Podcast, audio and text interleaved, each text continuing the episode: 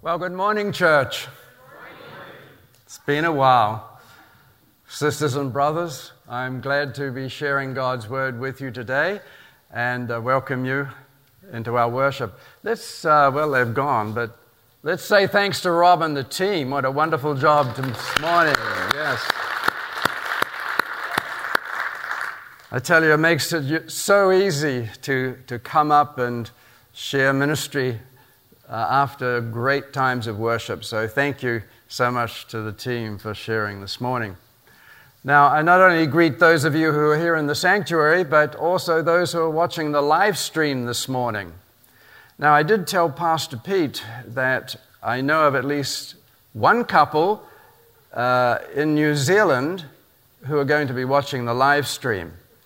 And so I, he said, Well, give them a shout out. So, okay, to Murray and Karen Cottle, thanks for tuning in. Murray was my associate in, at the Napier Baptist Church when I was a pastor there in New Zealand. Murray and Karen together, wonderful team, and we worked together and um, uh, have kept the friendship over the years. So they're watching in New Zealand. Now, New Zealand is 21 hours ahead of here. So all you do is add 24 and then take away three. So it's what, quarter to eight Monday morning in New Zealand. And so they're watching. And to any other Kiwis that are watching, a welcome to you. there you go. A welcome from the Maple, uh, Maple Valley Church uh, in Seattle area, USA. Okay, so um, today we're continuing in our series, um, Knowing God, and Pastor asked me what I felt I would like to preach on, and I knew I wanted to preach about the cross because I think the cross is so important and so essential. And so, uh, is to begin, we're going to read together the scriptures, and uh, it's from Galatians, Galatians chapter 2, and um, verse 15 uh, to 21. And um, you can remain seated uh, for this. I will, will read that passage for us.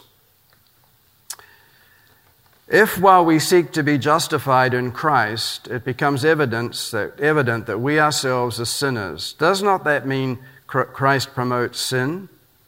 Absolutely not. If I rebuild what I destroyed, I prove that I am a lawbreaker. For through the law I died to the law so that I might live for God. I have, I have been crucified with Christ, and I no longer live, but Christ lives in me. The life I live in the body, I live by faith in the Son of God, who loved me and gave himself for me. I do not set aside the grace of God, for if righteousness could be gained through the law, Christ died for nothing.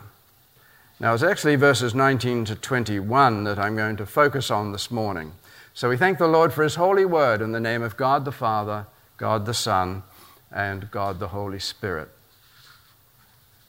Now, I want to begin this morning by sharing with you, telling you a little bit about two people. One I think you will know very well, the other you probably don't. But the first one uh, was my mentor when I began ministry, when I was back in theological college, or as they call it in New Zealand, uh, seminary here. That was back in the 1960s. Uh, this man was a, uh, a, rector of a Church of England church in central London, All Souls Church. Uh, his name is John Stott. Uh, he died a few years ago, 2011, I believe. He was 90 when he died. But this was a, he was a model of ministry, he was a model of preaching, he was a, a great and godly man. And uh, he was, I followed him throughout his life uh, and his ministry. He, this church was a large, one of the larger churches in London in, in congregation, attendance. Um, he left that after about 25 years and became a minister to the Christian church and, and the world. He conducted many missions in universities, and uh, he, he was a, a great, as I say, a great and godly man. Now, I want to refer to something in his youth, and it set the tone uh, and direction for his life and for his ministry. Uh, his, he, he was brought up uh, in, a, in a good family. They attended church. Uh, it didn't seem to be a focal point in their life. And like many families, um, well to do families, I suppose you would say, they sent their son to a public school. Now, the British have this rather strange uh, way of doing things. You see, a public school in Great Britain is actually a private school. And the, uh, the, uh, I don't know why they call it public school. It's state school, uh, it would be the uh, public school. But anyway, that's what it is. It's, uh, it was a public school he went to, a private school, an elite school, like a prep school for students wanting to go to Cambridge or Oxford University. So he, he was at this school, and it was in the town of Rugby uh, in England, which is just a little bit north of London. And uh, they had religious services at the school, reading of scripture, uh, devotional thought, and that kind of thing. And he would attend these. They meant nothing to him, really. But he, got, he was, became friends with a fellow who was an eager sportsman, uh, very good at sports. And uh, he, he was sort of muscular Christianity. He was a very active Christian. And in the high school, they had this group that met, those who were serious about following Jesus Christ. And he asked John if he would like to come to a meeting. And he did. And he was really impressed at the young people, the young fellows. It was an all boys school. They were very serious about their faith. They interacted, they shared. And uh, they had a speaker this day, and he wasn't a very impressive man in his appearance, but when he shared, he was absolutely riveting. And he spoke about the gospel, basically, and about the cross, and about the need of salvation. And John was absolutely riveted by it. He was 17 years old. Um, he talked to the man afterwards, asked questions, and so on. And he was really troubled and unsettled by what he had heard. And the fellow said at the end of his address, he said, quoting the words of Pilate, Pontius Pilate, to the crowd and to the religious leaders after he had examined Christ, found him innocent. But he said, What do you want me to do with Jesus, who is the Christ? And the speaker that day said, what will you do about Jesus, who is the Christ, the Savior? And those words by the Holy Spirit penetrated John's life. That evening, he got by his bedside, he knelt by his bedside and prayed and asked Jesus Christ to come into his life and Lord and, as Lord and Savior. And that was the turning point of his life, the beginning of his ministry. Now, he had a, um, a favorite verse, 1 Corinthians 2 and 2. And that verse is For I have resolved to know nothing while I was with you except Jesus Christ and Him crucified. May I never boast except in the cross of Christ, of our Lord Jesus Christ.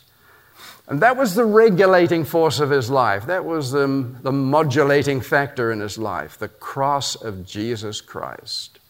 It had changed his life as a youth, and he, he lifted that up in his lifetime in a, in a, in a wonderful way. Now, the other one doesn't, would be known to you, the other person, Billy Graham. If you're old enough, you, you know all about Billy Graham. It's kind of sad to me to think of a generation growing up who don't get excited when they hear the name Billy Graham, Christian young people. But he was a great evangelist, of course, one of the greatest evangelists in the history of Christendom. And um, he died recently. I think he was 99, wasn't he?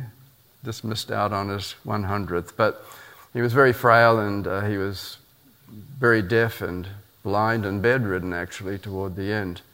But anyway, we in 2010 we had Billy Graham's brother-in-law come to our church. He preached from this platform. His name is Leighton Ford. He's married to Billy Graham's younger sister, Jean. And uh, we, connections, we were able to bring him here to speak. And uh, so I read something that Leighton said about Billy Graham um, he, one time. They were there with the family. This is, you know, in the last few years of his life. They were there with the family visiting him. And he told them, very, very feeble voice by this time, he told them, I would like to preach one final sermon. And of course, Leighton said he, it wouldn't, be possible. He said he wanted to preach in Panther Stadium, you know, the, the football team, Carolina Panthers. He wanted to preach in their stadium. And of course, it was not to be. But Leighton said, I asked him, What would you like? What text would, do you want to preach on? And he just pointed from his bed to a plaque on the wall above the chair he often would sit in or had sat in. And it was Galatians 6 and 14. And uh, let me see, I have it here. May I never boast except in the cross of our Lord Jesus Christ, through which the world has been crucified to me and I to the world. That was his, and both these men, the text for John Stott and this for Billy Graham, are on their grave markers. They put on their grave markers. Because they lived their life under the cross and they proclaimed the cross. It just got a hold of them. They could think of nothing else but preaching the cross of our Lord Jesus Christ. Now, the interesting thing is, that both these verses from Corinthians and from Galatians were written by the Apostle Paul. Both verses. And of course, right there in the very early church, Paul was proclaiming the cross. It was the factor, uh, the number one thing in his life. And of course, if you're familiar with the life of Paul, you know that he was converted by the risen Christ confronting him um, on the road to Damascus. He was going to persecute Christians. Insurrectionists, they were uh, messing up Judaism. But he was confronted by the risen Christ, and his life was turned around. And he preached the cross. Well, why has the cross become central in our lives? You know, crucifixion was the Roman way of executing people. A horrible death. And the Romans loved it. They said one time on the Appian Way, it comes from the east into Rome, for several miles, all you could see were crosses on both sides of the road.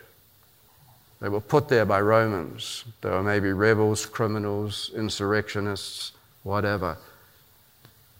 Crucifixion was very common and very cruel. But you know, for Jews, being hung on a wood, a tree, of course, a cross was wood and a tree, was shameful. And uh, Deuteronomy 21 23 speaks to that. And it talks about uh, it's a curse for Jewish people to be hung on a cross, a curse. So, why has it become a symbol of the Christian church? We've got one right behind me here. Why has the cross become the symbol of the Christian church, you think about it, they could have, eh, here it is, this horrible, horrible death. Why is it the symbol, the central thing in the Christian gospel? Think, they, they could have had a manger as a symbol. Jesus was born in, a manger. They could have had a carpenter's bench, which would highlight his uh, work life. Um, they could have had a stone uh, rolled away from the tomb. They, they could have had a scroll highlighting his teaching ministry. There are many other things. But somehow the cross has become so central, so central. And it is ubiquitous, it is everywhere. It is a jewelry item. Now, I, I, I asked uh, at the first, well, I mentioned this in the first service. I said, I'm sure there are two or three women at least here this morning who have on a cross as a necklace or a bracelet. Two came to me after the service and told me they were wearing a cross. It's become an item of jewelry. It's on every church. Graves, often there's a cross there. Why is this? Well, it's central, it's important, the gospel is based on it. Now, I have found over the years that when you preach on the cross, there seems to be a holy hush that comes over the congregation. There's something holy about the cross, Jesus on the cross. Something that quietens our spirit, something that touches us. The cross that our Lord died on. Kind of a holy hush comes over the congregation. And I quoted, I know before, the words of Gardner Taylor, who, who for his whole lifetime was a minister of um, Concord Baptist Church of Christ in Brooklyn. Here's what he said, a black preacher. Here's what he said about the cross. There is great power in his death, yes. We are strangely moved when we stand at Calvary, yes.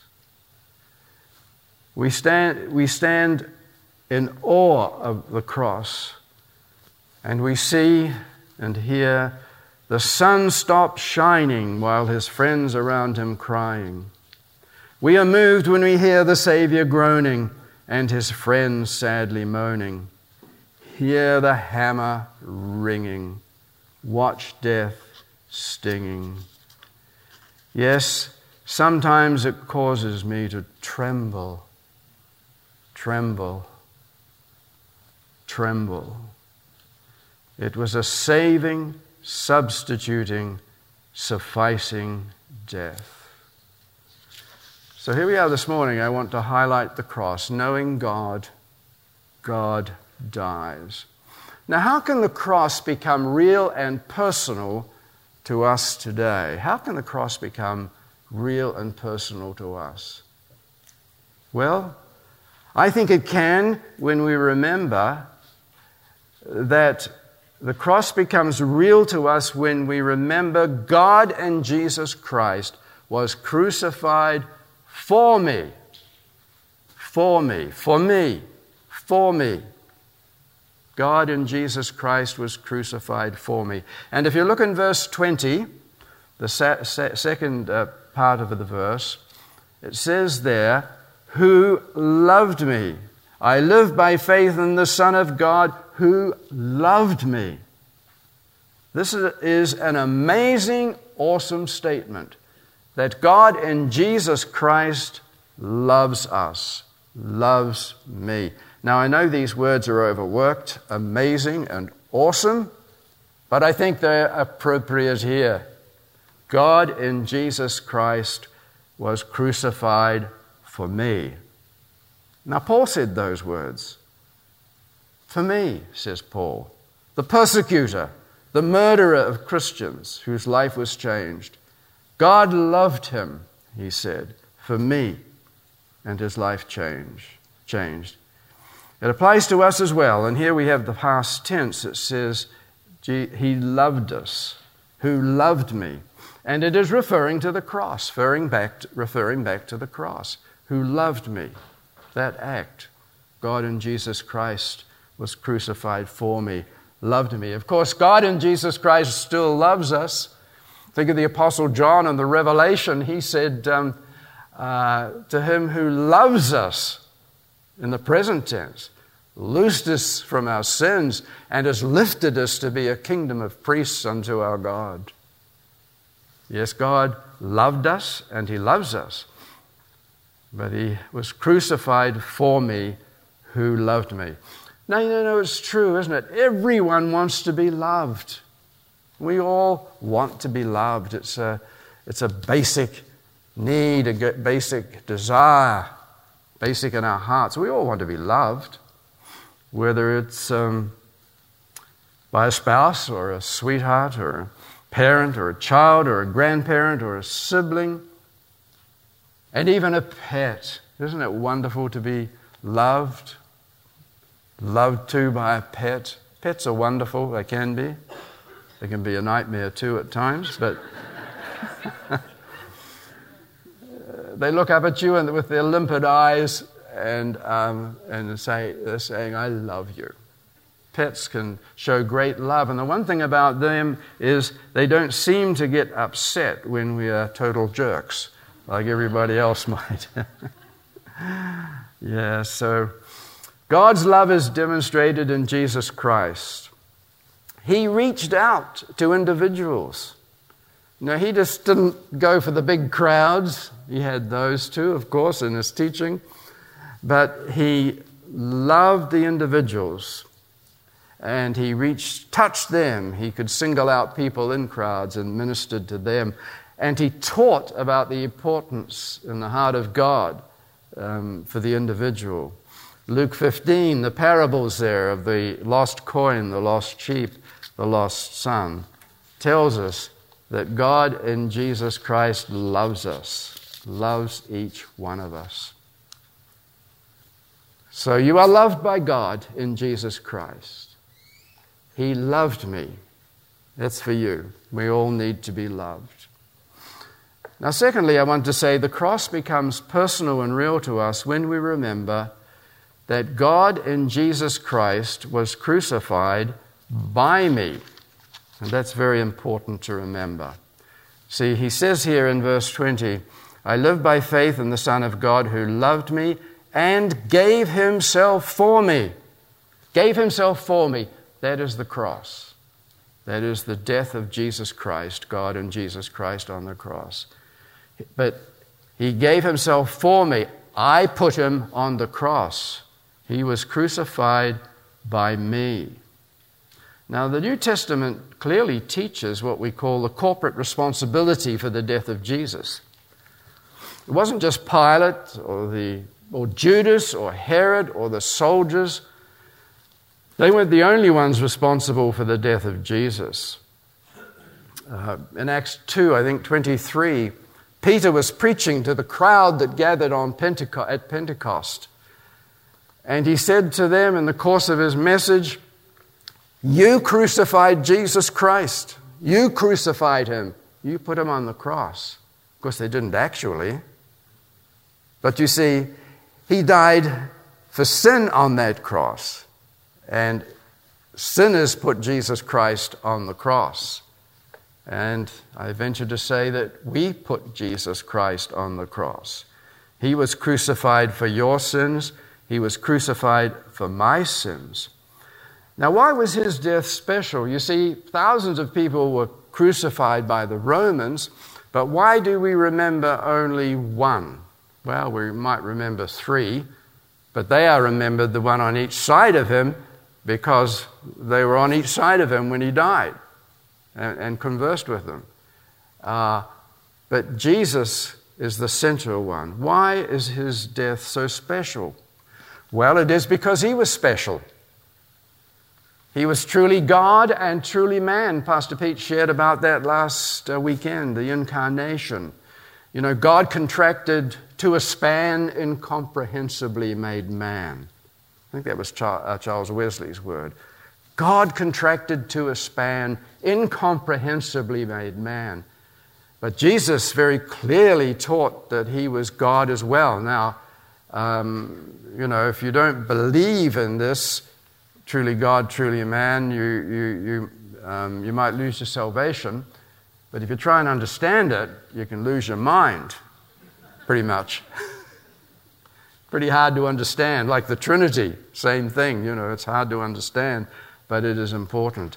So the death of Jesus was special because he was special. That made his death special. He was dying for sin. It was sin put Jesus on the cross. He, he was special, therefore his death was special. And we remember his crucifixion especially. Only. You see, he fulfilled the Old Testament sacrificial system, the Jewish sacrificial system, the substituting of animals, of lambs, for sin. They were put to death, and it was a substitute, an inadequate one. But God had this great plan when the, the true Lamb would come, the perfect Lamb of God, Jesus, who completed the law, who fulfilled it, he would die for all sins for all times. So, you know, we put Jesus on the cross. He, there are a number of meanings or, uh, to understand the cross, but I, the one that evangelicals believe in and hold to so dearly is substitution. That is the most important one. He died for my sins. I put him on the cross. You remember the old hymn? Um, if you're young, you won't, but I need to write these down now so I get them correct. Bearing shame and scoffing rude, in my place condemned he stood, sealed my pardon with his blood. Hallelujah, what a Savior. Now, if you're a little bit older, you've probably sung that many times. But I want to share something with you about sin. Um, and uh, it, it's, it's, from the writer John Ortberg. And uh, he talks about how sin is so prevalent, and we all have it. We're all sinners. Now, I'm going to read something. I don't, that's probably not a particularly good idea in, in preaching a sermon, but I'm going to read something a little bit longer. So, you're going to track with me. You're still with me? You're with me now. That's good. Okay? out there. Hope you're tracking too. So here it is. Stay with me. This is uh, Ortberg talking about his family. Many years ago, early on in our marriage, my wife and I sold our Volkswagen Beetle to buy our first really nice piece of furniture. It was a sofa. It was pink, a pink sofa. But for that kind of money, it was called a mauve sofa. The man at the sofa store sold it to us, and he told us how to take care of it, and we took it home. We had very small children in those days. And does anybody want to guess what was the number one rule in our house from that day on? Don't sit on the sofa. Don't play on the mauve sofa. Don't eat around the mauve sofa. Don't touch the mauve sofa. Don't breathe on the mauve sofa. Don't think about the mauve sofa. On every other chair in the house, you may freely sit, but on this sofa, the mauve sofa, you may not sit, for on the day you sit thereon, you will surely die. and then one day came the fall. There appeared on the mauve sofa a stain, a red stain a red jelly stain. My wife called the man at the sofa factory and he told her how bad that was. So she assembled our three children to look at the stain on the sofa. Laura, who then was about four, and Mallory, who was about two and a half, and Johnny, who was maybe six. Now, this is not an example of child rearing, so remember that. She said, Children, do you see that? That's a stain. That's a red stain. That's a red jelly stain. And the man at the sofa store says it's not coming out, not for all eternity. Do you know how long eternity is, children? Eternity is as long as we're all going to sit here until one of you tells me which one of you put the red jelly stain on the mauve sofa. For a long time, they all just sat there until finally Mal- Mallory cracked. I knew she would. She said, Laura did it.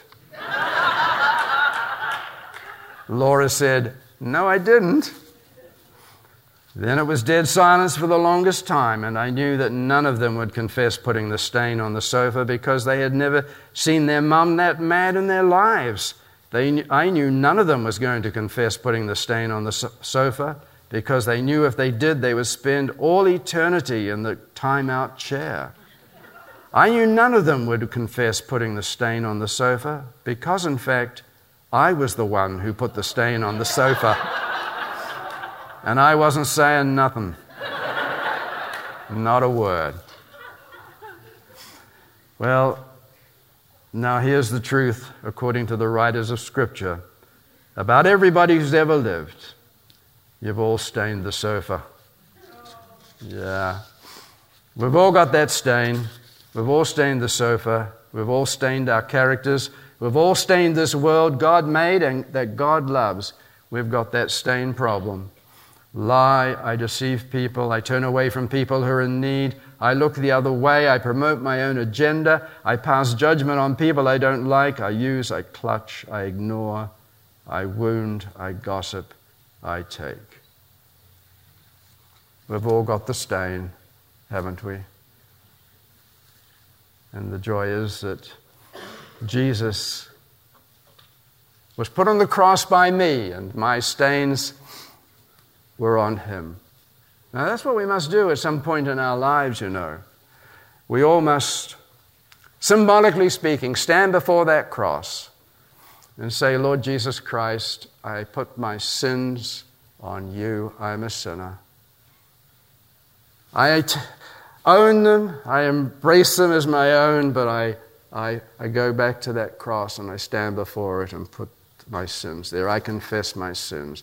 I accept your substituting death for me. That's going to be my salvation. And he clothes us in his righteousness, so we become his children. We almost do that. We almost do that.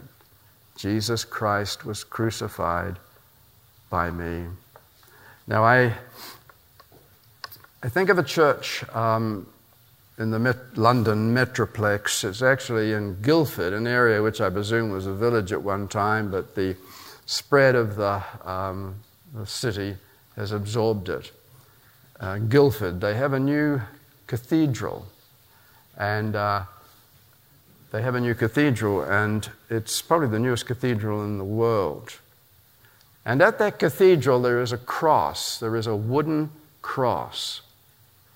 And a, a, friend of mine was at that church one time, and he went and looked at the cross, uh, and uh, it's a big wooden one. He looked at it, and then he looked more closely, and he saw that people had cut their names or initials into the cross. They'd carved their names.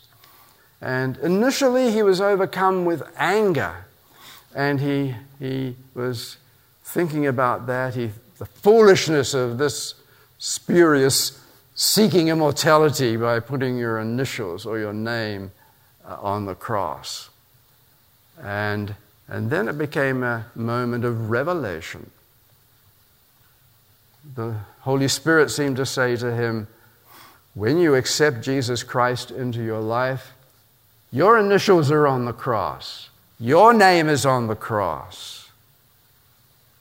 And that's a great truth, isn't it? That when we trust Jesus Christ as Savior and Lord, then our name is carved on the cross. Our initials are on the cross. I put him there, but he loved me enough to die for me and give me new life. So think about that if you will. And lastly, and thirdly, a change of statement here. I am crucified with Christ. That's what the scriptures says here. Verse 20 I have been crucified with Christ, and I no longer live, but Christ lives in me. He gave his life for me, and he was crucified by me and now he lives in me. I, uh, the life I now live, I am crucified with Christ. And I don't long, no longer live. Christ lives in me. The life I live, I live by faith in the Son of God. So we are crucified by Christ. In fact, Jesus, I think it's recorded in all the Gospels, Jesus said that uh, we're to take up our cross daily and follow him. So you have to do business with the cross to begin the Christian life, but you have to do business with the cross to live the Christian life. So it's kind of discipleship or sanctification or, or whatever you want to call it. Uh, the cross should regulate our lives as Christians, as followers of Jesus. And when we do, it's like saying this Oh God, I want to die to what is wrong in my life. I want to die to what is selfish in my life. I want to be crucified with Christ, and I want to live with Him, and I want to go His way from today on.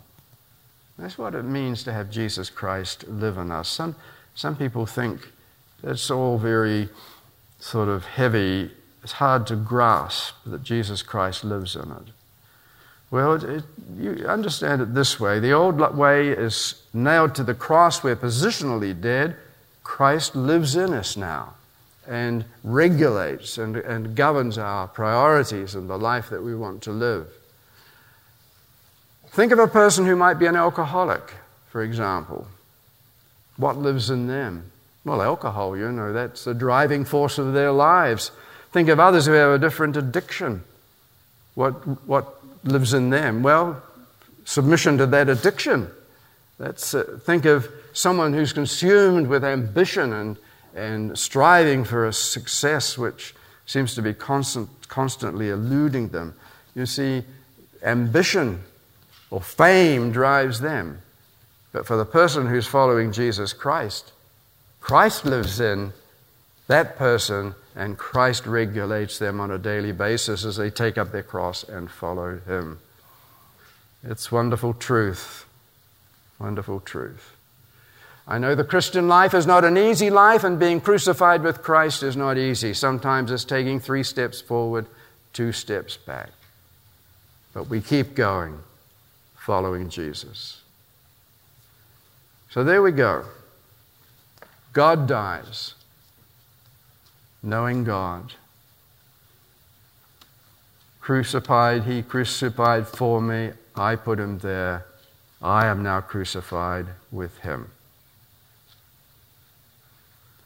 Now, I want to close with this story, which I probably have told before. When Billy Joe and I came in the beginning to the Pacific Northwest, we were in Mount Vernon. I pastored a church there for six years. And when we arrived in 1984, in August, they had the salmon barbecue in September. And it was sort of a kickoff thing. It catered more for adults and children, but uh, it was something that people in the community came to as well. And they always had some entertainment. And this time they had a gospel quartet called the Glory Road Quartet. And they came from upriver, the Skagit River. Now, you probably don't know that up the Skagit River, there is a community of North Carolinians, Appalachian people from the mountains of North Carolina. And they came many years ago to work in the timber industry. And there's quite a um, back and forth from the area in the Appalachians and, and upriver. It's a very interesting area. We had the uh, sheriff, uh, retired sheriff of Skagit County was in the congregation. He told me he never sent deputies up there by themselves. so that's kind of interesting. But anyway, they sang, they were wonderful. I spoke briefly. And afterwards, one of the members of the quartet, I think the leaders, came to me and said, Pastor, would you come and speak to us? Come and speak to us at our Baptist church upriver. So Billy Joe and I, three weeks later, we, we went upriver. And um, it was on Sunday night, the church was full, and uh, I preached on the cross. Preached on the cross. And in Baptist ways, you know, I invited people to come forward at the end. They wanted me to do that. Two or three adults came forward. And then I realized a little girl was coming up the center aisle. I, you know, things get pressed into the tissues of your brain. I can see it right now. A little girl, she'd be about nine or ten, I suspect. She was wearing a dress. Don't, I don't know, you don't see girls wearing dresses that much, do you, these days? Anyway, little girls, little girls. Anyway, she was coming up, and tears were streaming down her face, streaming down her face. Uh, the pastor went and put his arm around her and walked up to the front with her and Tears were streaming down his face. Then they were streaming down my face. It was a very moving thing. And he then spoke to the congregation. And he was a man up in years, white hair. Um, he was untutored, you know, he was a simple man, but he loved the Lord and he loved the word, loved the gospel. And he had his arm around her and he said, Little Mary here, he said, She is young. I'm at the end of the journey, toward the end, but she's at the beginning. And she's got a life now of following and loving Jesus. Isn't that wonderful? Isn't that wonderful? So we just go right back to the beginning. And I ask you that question that was asked of John Stott What will you do with Jesus, who is the Christ, what will you do? A great and an important question. Now, if this was a regular time, no COVID protocols and all that, I might invite you to come forward with, to the prayer partners or kneel at the front here and we could pray with you. But we can't do that right now. But we do have connection cards. And uh, for those of you who are here today in the sanctuary, you probably had them in your bulletins. Um, if you want to explore this more, if you want to indicate that you've trusted in Jesus, prayed a simple prayer toward Him, you can fill out the card and let us know and hand it in at the next uh, center as you leave uh, this morning. Or if you're online watching on Facebook, I believe the, in the top corner um, I hope I've got this right. You can click on the connection card. Um, or you can go to our church website, maplevalleychurch.org, and you'll find this connection card there, and you can um, digitally do it and send it to us. But we want to know about it, and uh, we love the cross here. We lift high the Lord Jesus Christ and the love of God. Yes. Jesus loves you. God in Jesus Christ was crucified for you, by you, and if you are his child, you are walking with him now. Now, the team will ask them to come forward, and uh, I'll pray as they come. Lord, we lift up everyone here today in the sanctuary and others who are watching online. Holy Spirit of God, do your work in lives. May there be responses to your love. People praying a simple prayer Lord, I'm a sinner. I trust you as my Savior. I confess my sins. I want you to live in me, and I want to live for you. I'm tired of my own old life. Do your work in people's lives now, we pray, Lord Jesus. We exalt you and we bless your holy name. Amen.